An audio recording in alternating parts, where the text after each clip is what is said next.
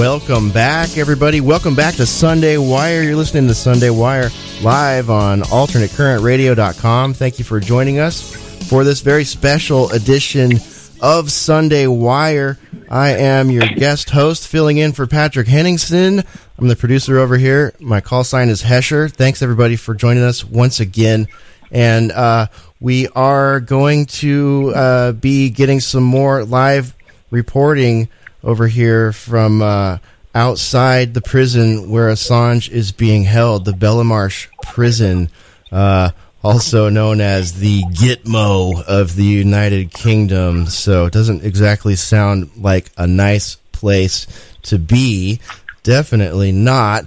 So uh, I'm going to bring in our next guest here. We've got Lee Stranahan joining us, and he is uh, currently the host of Fault Lines FM and AM Drive Time in Washington D.C. and Sputnik Radio, and he is out there with Patrick at Belmarsh and calling in to do some live reporting with us. Lee, welcome to Sunday Wire. How are you? Yeah, I'm doing great. Really, really uh, pleased to be on. By the way, I call it Britmo. That's what I call it. Britmo. Britmo. Yeah. Perfect. Yeah. And it it is it is a big scary facility. By the way, it really is. It's one of those like giant you know giant walls surrounding the place.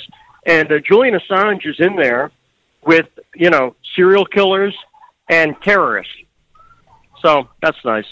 Yeah, I mean this is uh, this is serious. This is not your local uh, you know jail that you get put in with the you know you got the drunk tank next to you. I mean this this is uh, No. serious business where he's at right here.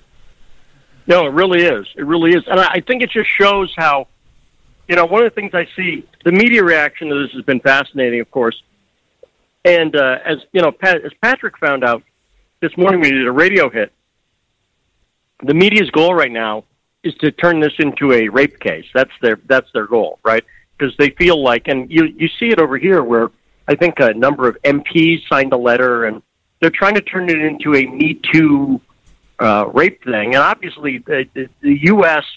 did not indict uh, Assange hours after he was ripped out of the embassy on a rape charge. It's not that they're concerned about women's rights.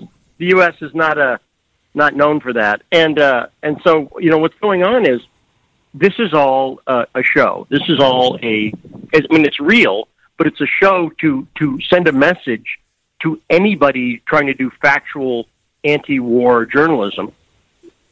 Uh, watch out! This is what could be coming for you. Yeah, it's like a, a, a, hideous dog and pony show, essentially uh, fabricated to scare journalists and citizen journalists and people on Twitter, even as Patrick pointed out in the previous segment.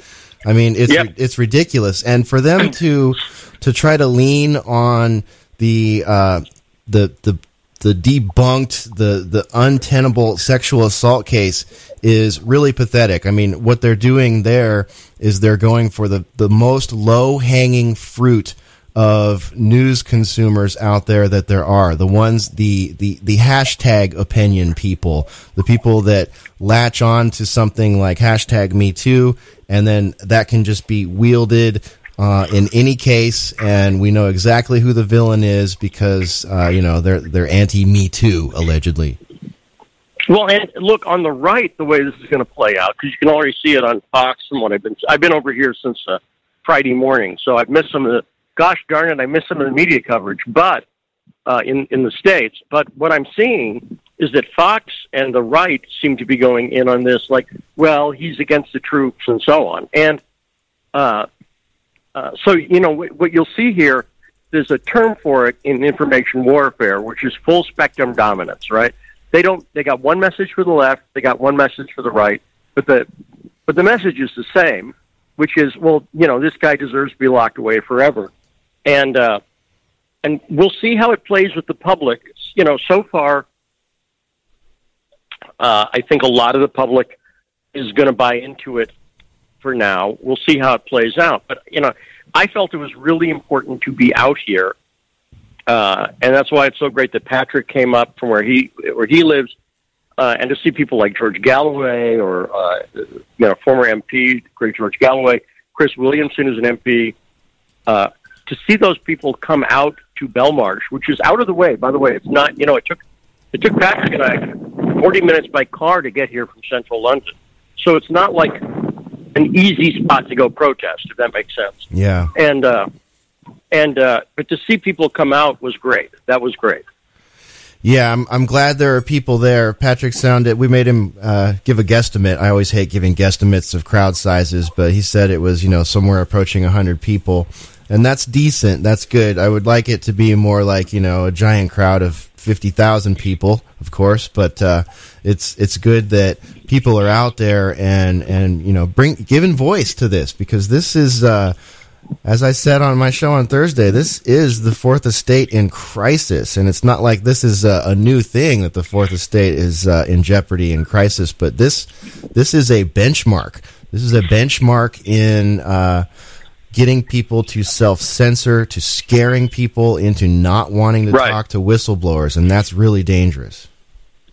and and again, that's part of why I felt uh, very strongly as a journalist that I have to come out because you know the, the way to deal with bullies is not to cower in fear. The way to deal with bullies, and that's what we're dealing with here.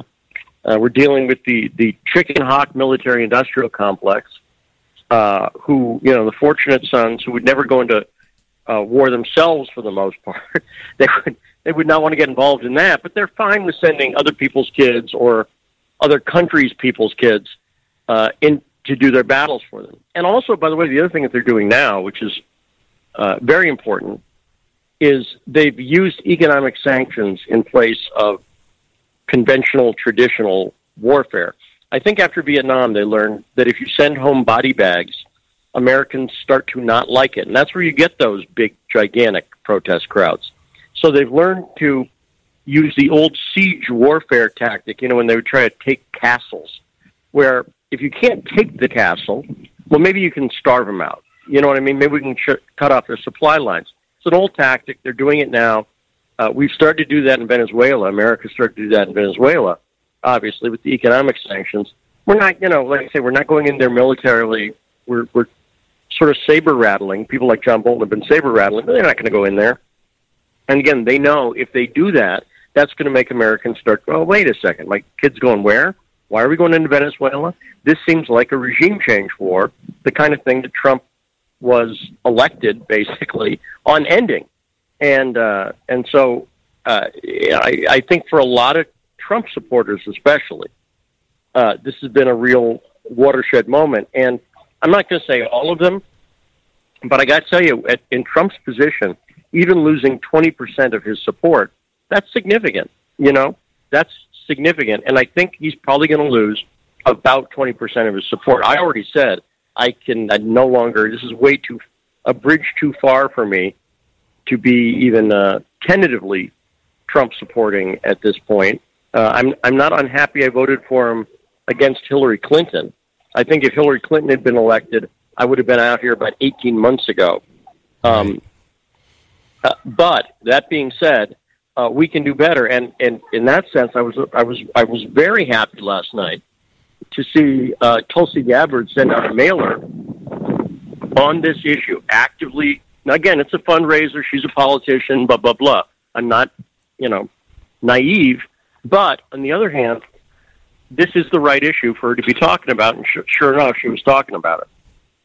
Yeah, yeah, absolutely. I mean, uh, Patrick and I were talking about, you know, the information, the actual information that has been published by WikiLeaks, by Assange, and none of it has been bad. So it really, you know, it, it, I really want to impress that upon the listeners. It doesn't matter whether you support the Democrats or the Republicans or whether you're, you know, outside both parties, you're independent, whatever, the information that has been provided and published by Assange, uh, all of it has, I should say, none of it has ever been shown to be fake or, you know, fabricated or anything wrongly reported. And all of it has given voters regardless of their political lean, has given them context, re- realistic context for what is going on in politics and what is going on in war and in the military industrial complex and in our foreign policy. And, you know, everybody should, some of it may be a little uh, uncomfortable or, or distasteful or make your po- po- uh, political party look bad, but these are things that citizens should know and should be glad to know, regardless of uh, you know who they vote for or whether they're red or blue or, or purple, for that matter.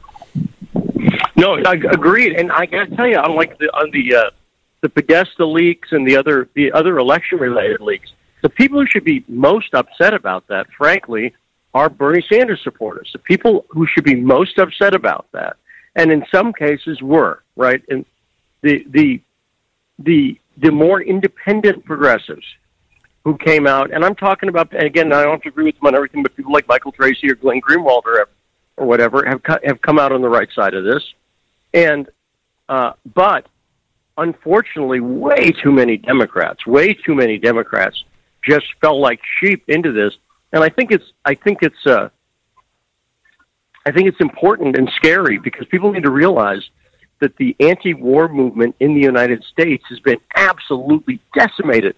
There is no organized anti-war movement who is capable of getting out a big 50,000 person crowd at all. And I say this because I've interviewed people like Brian Becker, who's uh, one of, another co-host at uh, Fault Lines, who's behind the Answer Coalition, right?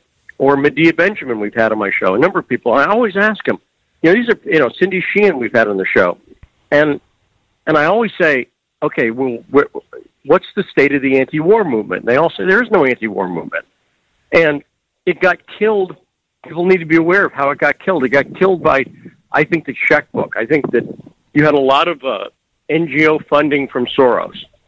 So George Soros, not that he's a boogeyman, because people like to that people like to downplay that too, but George Soros does two things. He funds the institutional left in the United States, the big groups, ACLU, who again did, did a statement. Great, it's good they came out with it.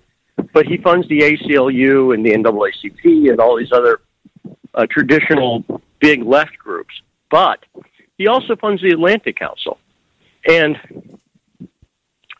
uh, that should raise uh, concerns for for people who are again left and anti-war. But but he was able to do it. The problem is people. It's hard to avoid picking up that check. You know what I mean?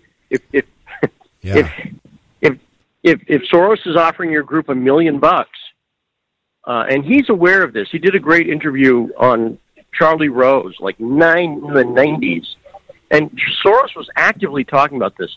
He said, "Look, the danger." He didn't say "look," probably. he doesn't talk, talk that way, but he said, "The danger of philanthropy is that if you give money, people tend to do what you want, even without you, you don't have to say to them, "Hey, stop talking about war." You don't have to say that. If they know that's your position and they want to keep getting the check, uh, they kind of know their place. You know what I mean? And so it's a real danger right now, and I, I think it's something that people should be really aware of, and really concerned of, especially on the left. The right's got its own set of problems, uh, mainly Fox News right now. I'll be honest with you, Fox News has such a stranglehold monopoly on things in terms of the right media that if Fox says something, everybody else on the right kind of falls in line. The Breitbarts and Daily Callers, they kind of go along with it. And uh, there's a couple of independent reporters over there, but not many. Yeah, yeah, it's really freaky there. And you mentioned the Atlantic Council. And the Atlantic Council, I mean, we've talked about them many times, and, and they're basically NATO. I mean, that is basically NATO. That, they are NATO. Yeah. Which is basically the military industrial complex. You know, they represent the intelligence agencies and, uh, you know, the pro war lobbies, if you will, the pro, the war industry. So, you know, to, to have that going on. And not only that, we've now got the Atlantic Council uh, in bed with Facebook. You know, Facebook is using their digital forensics lab as a means yes. of um, calling out people and you know it's trying to be the arbiters of, of what's true and what's not and what's allowed to be talked about in social media by by just everyday people out there, you know. So, I mean, these are these are not philanthropists. These are pieces, no. cogs in in the the military industrial complex. No, that's that's exactly right, and and you, people should realize too that this has been going on uh, for years. This is this is not recent. What I think is happening is I think the well, two things. Let's let's let's, let's look short term, long term, right? So let's look at the past three months. Clearly, this Assange thing comes after three months of the neocon expansion inside the Trump administration. We've seen aggression against Venezuela. We've seen aggression on the Ukraine front with Pompeo out there actively pitching this. And I think they are desperately worried right now that Trump is going to start to realize that he's been hoodwinked by these neocons, who, by the way, hate his guts. The neo, uh, let's let's be clear on that too. The neocons hate Trump. Kagan switched. Uh, Robert Kagan, Victoria Nuland's husband, you know, one of the shining stars in the neocon movement, literally said he stopped being a Republican because of Trump. So these these people, Bolton, Pompeo, they actually don't like him at all. They they realize how to play Trump, which is pretty easy to figure out. Which is if you if you butter him up, right? You don't attack him. He's under attack by everybody, so he's going to like you, you know. And so, I think they are desperately worried that he's going to figure out he's going along with a policy that, frankly, most of his base if you put it up to a vote, we go, nope, don't agree with that. Don't want regime change wars. We're sick of that. Don't want. This is politics as usual. Trump has become uh, indistinguishable at this point from Hillary Clinton. He's he's he's more delayed in his foreign policy, but he's become uh, indistinguishable from Hillary Clinton. So I, after the Assange thing happened, I was a, Trump supporter in 2016 but I said, I, I'm done. I'm I, the, the Assange arrest made me say, maybe he can, maybe he can win me back, maybe, but he's going to have to win me back at this point. There's no longer any default support, and uh, and and I look, I, I I voted for Obama in 08, and I felt the same sense of betrayal very quickly uh, with Obama. So so, but I think I think we're seeing a period where. Um, the the rise of populism around the world is is there, there's no, the central focus of that right now should be on Assange, and and we'll see. But it's like I say, great to see people here, and great also since Patrick's not standing around me, I'll I'll uh, I'll talk about him. uh, I had such a great conversation. Patrick and I hung up for about seven or eight hours yesterday, and just talked and talked and talked about news and it was so fantastic. He's he's a frequent guest on my radio show, but just to stand around and you know, uh, you know, uh, just talk, just to chat for so long with a guy who knows so much was really amazing. And and I've met a lot of amazing people out here, even just today. There is a movement. People need to get going on it. This is the way of the future. Populism is the way of the future. It is time to stand up against the elites now and make your voice heard. Absolutely, Lee. That's a great point. point, and I think um, just to drive that one home a little bit, uh, one of the things that I've been keenly interested in and have done a number of broadcasts about uh, is the fact that if you look at the pre-Trump era and you look at what the uh, Council on Foreign Relations was concerned with, what Davos was concerned with, what the Bilderberg Group was concerned with.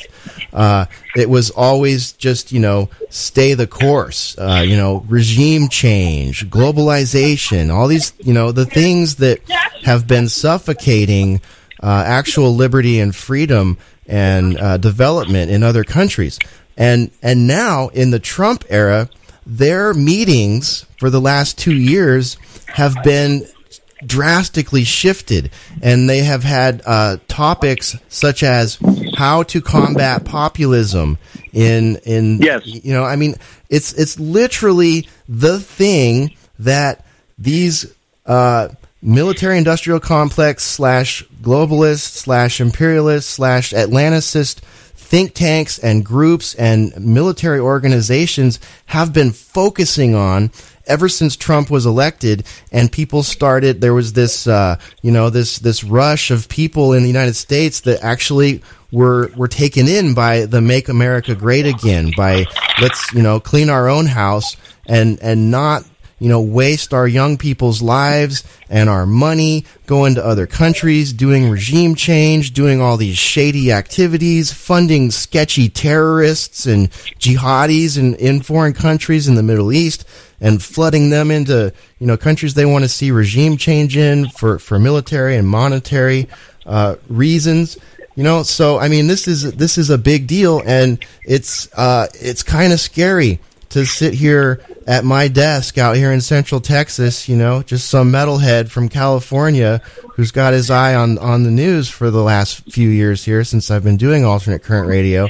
And to think, oh my God, Lee, myself, Patrick, Mike, and, you know, a number of other small organizations out there, um, you out there on Twitter, you out there on Facebook as just a citizen posting stuff.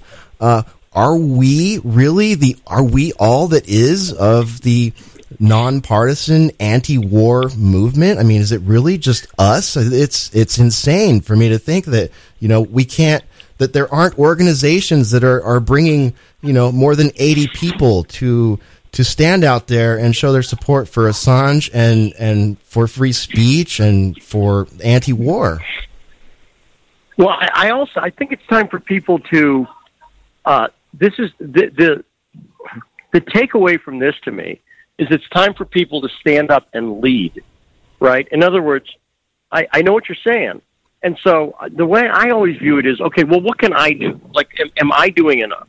You know what I mean? I'm not waiting for somebody. I'm not waiting for some organization to come along and save me because it's not going to happen. So maybe I need to start the organization. Maybe I need to call for an action. Maybe I need to do something. And I think if enough people do that, and if they start to get together, because you you obviously you can't build uh, a, a movement's not one person, right? Right. A movement's a movement. But I see it coming together now, and I will say, Assange has been at the center of that. Without anti-war being in his name, just the the the these Unity for J events that they've been doing for the past year, which I've been honored to be part of a number of them. Boy, you see from liber- Ron Paul libertarians to Marxist right? To every every stripe in between, right? And uh, but they all are united on this issue because they realize that there is no capitalism, there is no economy at, at, at communism at Davos. Those people, the elites, they they're in favor of no regulations if it helps them, and they're in favor of all the regulations if it helps them. They have no principled position whatsoever. It's purely about keeping money and power and they're very good at it. But what they're terrified about is shows like this, the internet. Now people have the means to research and broadcast and everything else, and they are scared to death that they can't stop it. And that's what's happening. They cannot stop it. That's right. That's right, folks. Uh, if you have a computer that's probably all you need. If you have a smartphone, that is probably all you need to be involved in this. It is uh, it is very dangerous to them for sure. And you know, I mean, I I suppose that's what this is all about. This is all about getting people to self censor uh, in out of fear. Right. Out of fear. That's exactly right. Yeah, but but that's you know you you can't give you can't give in to that. And that's why, even if it's just sending out a message today on social media, free Assange, you know, even if that's it, even if that's all you're doing today, do something today. People can do something today and then try to bring your friends into it and just say, look, this is not even about whether you agree with Assange on that story or that story, whatever. People have their own opinions on things, that's fine. This is about, as, as uh, George Galloway said, and he, he, I got to tell you, so uh, Patrick did a speech, and I did a speech out there, and then George Galloway spoke at the end. I am glad I did not have to go after that dude. George, George, George, I told him, I said, George, I can't. How could anyone follow you?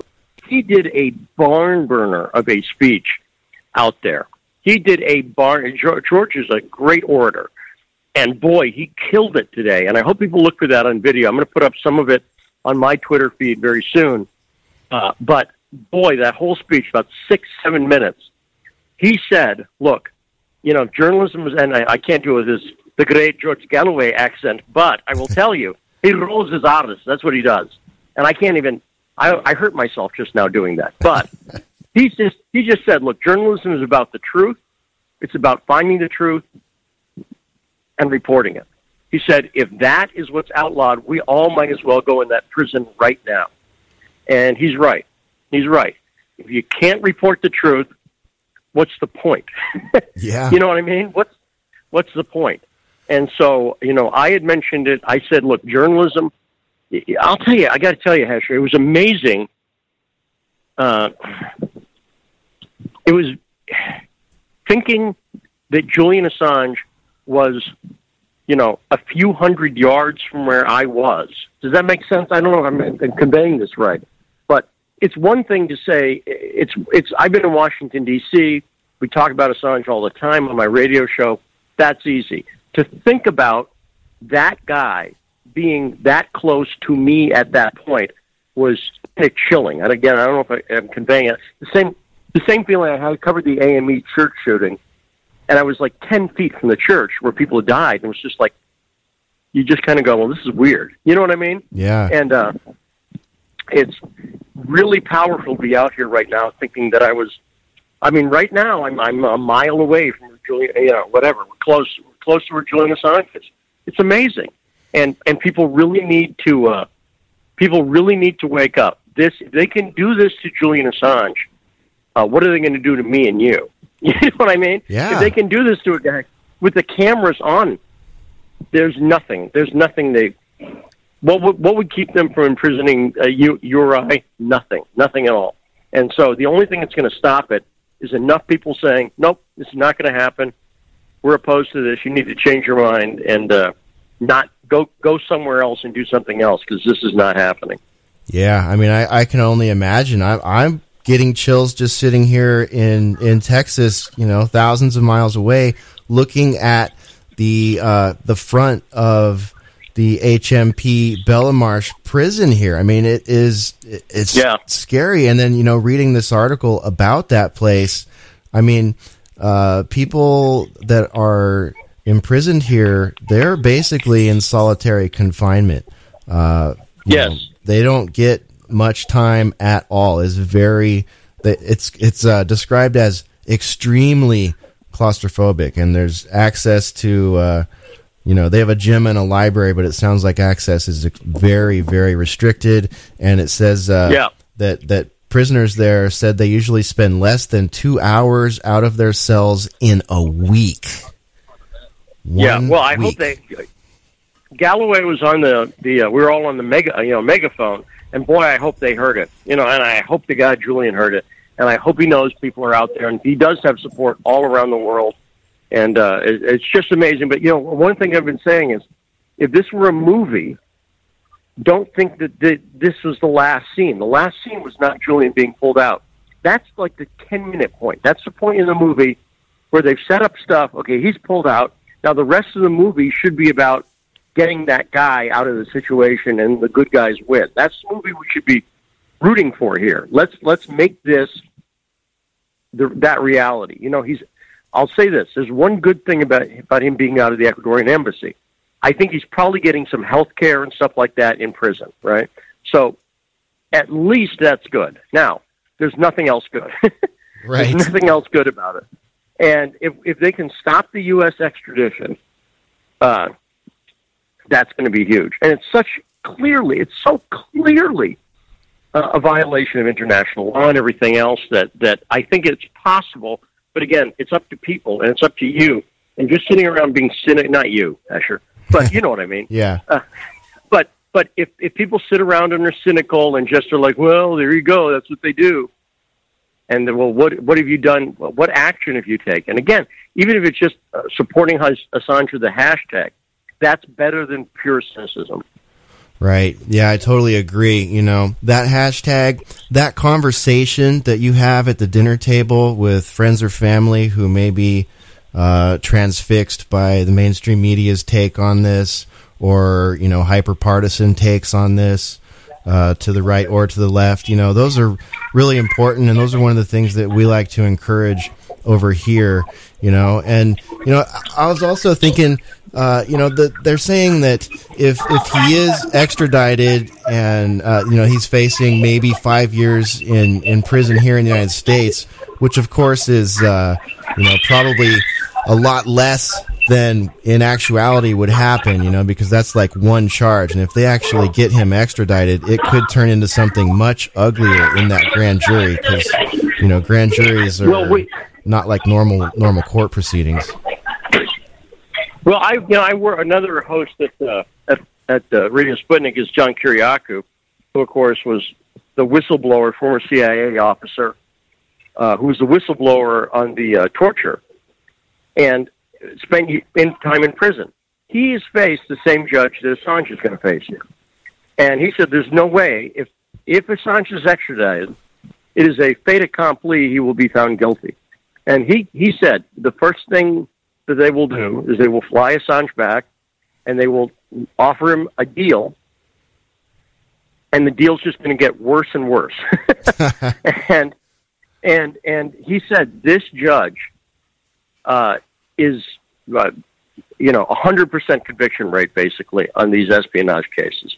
And he also talked about how they seal the courtroom. They literally seal. Uh, they they they tape off the doors and windows and everything and uh, he said it's just a nightmare. So he he had talked about this. People have to realize this is a very serious situation for for Julian right now. But if the extradition to the U.S. can be stopped somehow, and you know, it, when he was first arrested, I came over that night. So he was arrested on Thursday morning. So I came over that night, and people were telling me, "You're." He's probably not going to be there by the time you get there. So okay, so the, um, the you know the good thing right now is it's going a little slower than people thought. In other words, he's got a hearing on the extradition hearings in May, right? Okay, there's a couple of weeks to do things, and people should be doing things in those couple of weeks because this is a really crucial period right now. But again, it's it's not the time to get cynical. Uh, that time is after he's extradited, because then it's really that is a that is probably a lost cause. Uh, but even then, you know, you keep fighting. But right now, let's just keep the eye on the prize and try to keep him from being extradited to the U.S. Yeah, I mean, this guy has essentially already been in jail, been on sort of a house arrest for seven years, and it's not like he yep. was living it up over there in the Ecuadorian office. He was confined to a room with a bed, a table, a donated treadmill, and no natural light. So, and, you know, and no health services, as you pointed out. So, I mean, that is uh, a pretty brutal existence right there. And if he's up for five years, which I don't even believe that claim, I believe that if they get him over here, it's going to get a lot worse than that real quick, like you pointed out there with the, the deals they're willing to offer. But uh, 100% guaranteed. 100% gu- These are placeholder charges. Yeah. And you know why? The reason the reason why is they can't extradite Assange if he's going to be facing torturous conditions. That's one of the rules, the you know, international law. They can't do that. So if they think Assange is going to be locked away forever, England can't extradite him. Does that make sense? Like they can't do it. So what they're doing is they're playing the, the bait and switch game, which is, oh no, no, we're just it's just gonna be five years. Then once they extradite him, then they up the charges. And everybody knows the game. The Brits know the game. Ecuador, who got the what 1.2 billion, uh, mil, I forget what it was, it but was they the they got a big IM, IMF loan, right? Yeah. So you know, million billion, it's nothing to them, but to me, it's real money. But they get the big IMF loan. Shame on Ecuador. Shame on the U.S. Shame on the UK. Shame on Australia. Um, and shame really on the journalism profession. Shame on the, the, this crowd should have been 500 people bigger today because journalists should have come out, and they didn't. And it's shameful, but okay. It just, they just proved they're not journalists. Yeah. Yeah, they really did. I mean, it's absurd. If even if they did, and I agree with you, it is not going to be a five year thing. If if he comes over here, no way, short no of way. sort of something insane like you know Trump commuting his sentence or pardoning him, uh, which could you know potentially Trump, if you're out there listening, uh, that's your move right there. That that could be the only way to you know maintain that that twenty percent of of your base.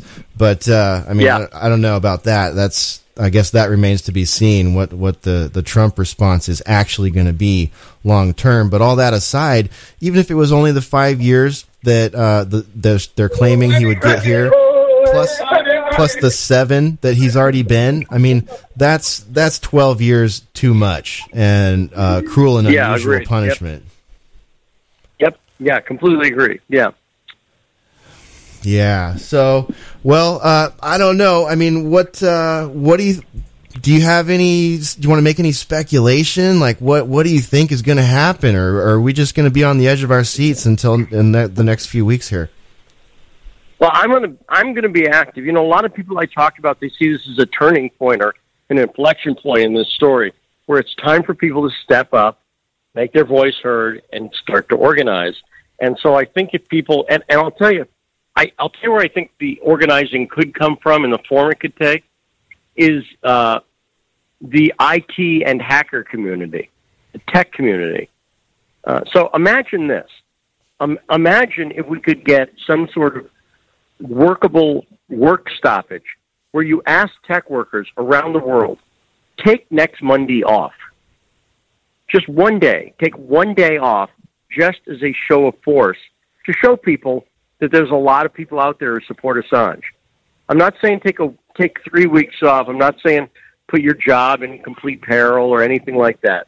But if tech workers would take one sick day across the world, for instance, uh, that's the kind of action I think would make people start to notice. Things like that need to happen. Things like that need to happen. And and again, people need to organize those things, and people need to step up. So th- that, that's what I say. I'm, you know, I'm not on the edge of my seat. I'm out of my seat, and uh, in this case, in England right now, and really thinking every day about okay, what's what's what can we do today? What's the move today? And uh, so being out here at this protest was great. But if you weren't here, and and you know, obviously most people aren't, at least retweet the stuff. If you know, if you see a bit of the speech or something, spread it. Watch the speech. Watch what people are saying.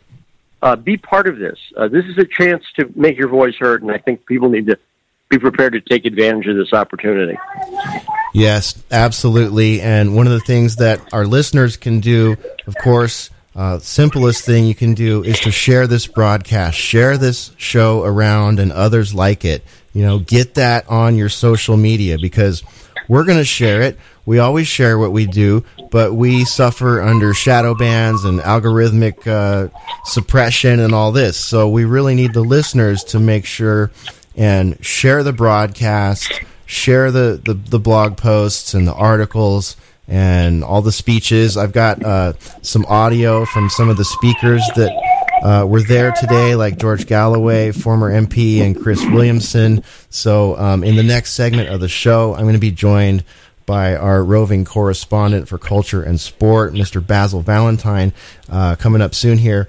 And we're going to play those clips and, and react to them. So, I want to make sure all the listeners stick around for the next segment of the show and, and do share this around. And uh, furthermore, come up with innovative ideas. You know, execute that idea that, that Lee just threw out there and, and other ones. Come up with similar ones and, you know, band together. See what uh, you can do to do your part because this isn't about uh, Assange himself. I mean, it is, but it's about all of us. And even if you have a hardline view on Assange and you don't like the fact that he published stuff that should have remained classified, arguably, um, it doesn't matter. Think about your own kids. Think about your brother, your sister, your mom, your dad, your family members, your friends. If one of them, if this, if we let this happen, uh, you could lose your friends and family members in the future for just making a tweet, for making a Facebook post. I mean, this is where this is headed because this is really aimed at non-mainstream outlets, and that is not just you know places like Alternate Current Radio. That is just people with social media accounts at this point.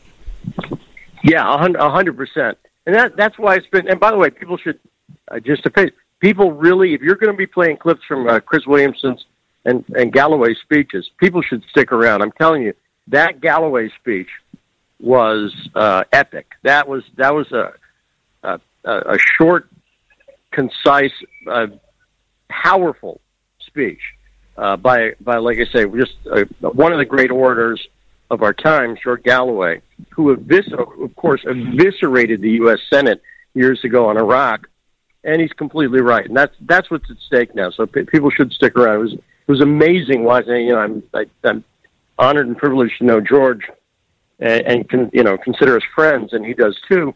But boy, boy, that was a good speech. That was just great.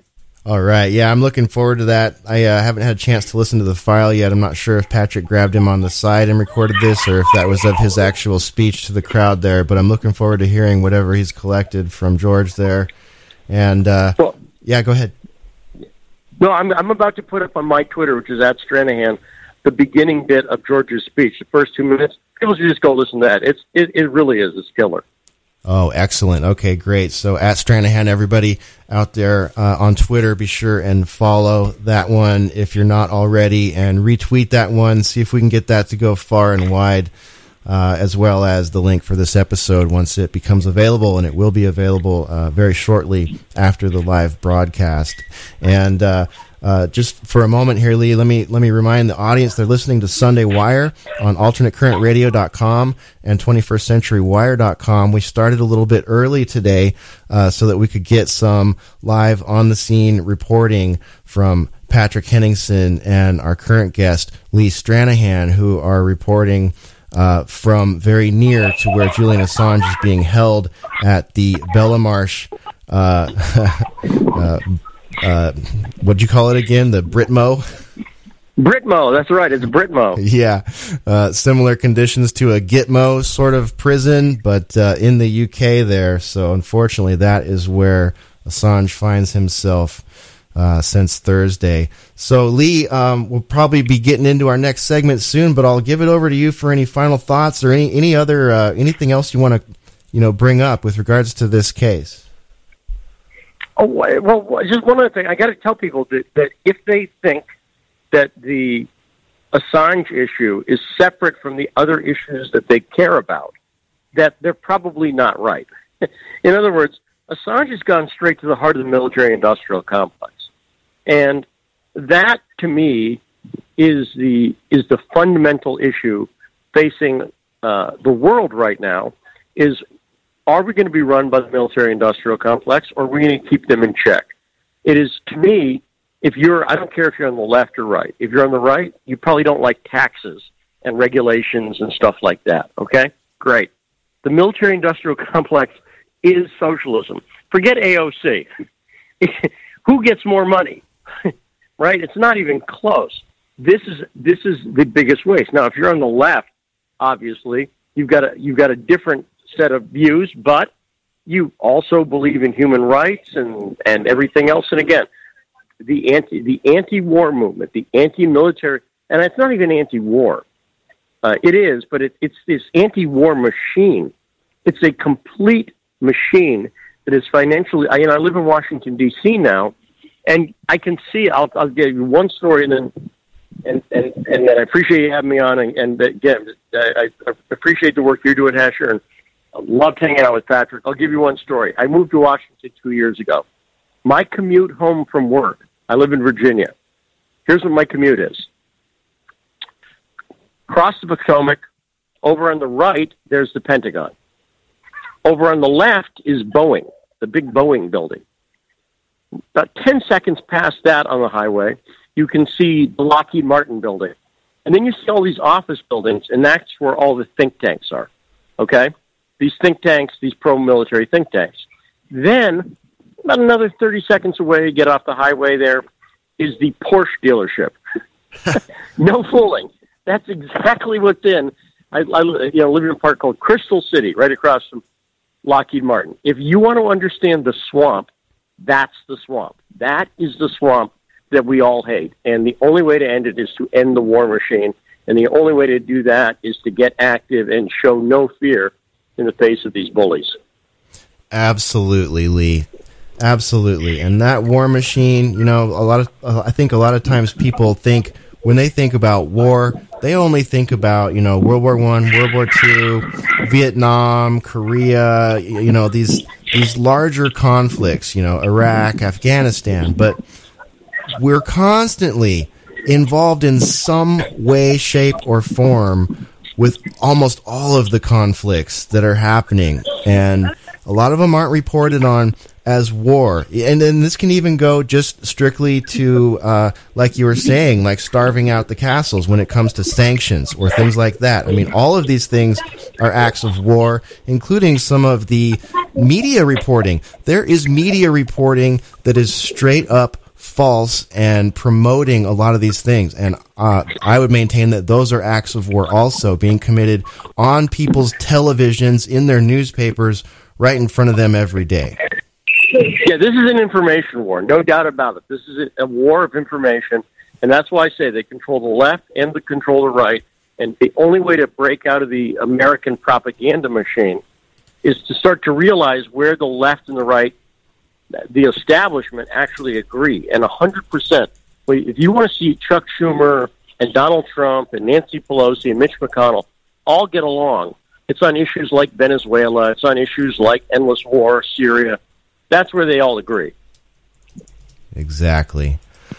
Exactly. All right, Lee. Well, hey, thank you so much for being with us here and doing what you do and getting out there, you know, making the trip over there uh, and, and supporting Assange and being there with Patrick and the rest of the people out there. We really appreciate what you're doing and your time here today on Sunday Wire Live. Thanks, Hesher. All right. Okay, we'll talk to you again soon. Keep up the good work.